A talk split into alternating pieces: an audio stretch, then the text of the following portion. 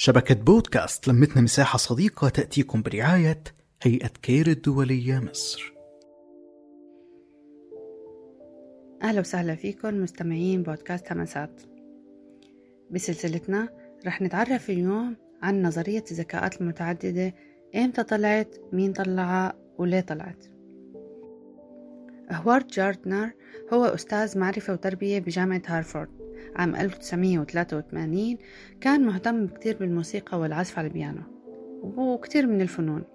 قام لفت نظره إنه ليه في بعض الطلاب مميزين بالموسيقى وبعض الطلاب لا؟ وليه بعض الطلاب مميزين بالرياضة وبعض الطلاب لا؟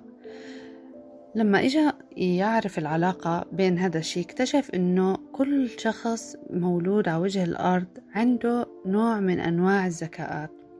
فبدأ يدرس مفهوم الذكاء بشكل أوسع وبشكل أدق. وطلع بنظرية قال فيها إنه الذكاء هو ذكاء نسبي. مو عام يعني كل الناس ما عندهم نفس درجة الذكاء. وقال إنه القدرات العقلية عند الإنسان كمان مختلفة من شخص لآخر. وكل واحد منه عنده ذكاءه الخاص فيه وسماته المرتبطة فيه. منها بينولد مع الطفل ومنها بيكون مكتسب.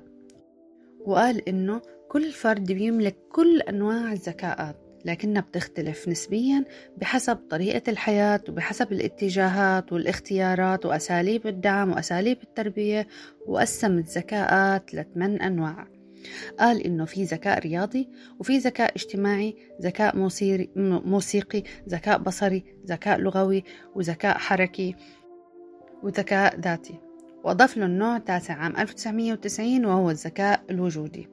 ورح نشرح بالحلقات اللي جاية بالتفصيل عن كل نوع من أنواع الذكاءات هاي كانت معكم رندا أسعد من بودكاست مسات وشبكة لمتنا مساحة صديقة.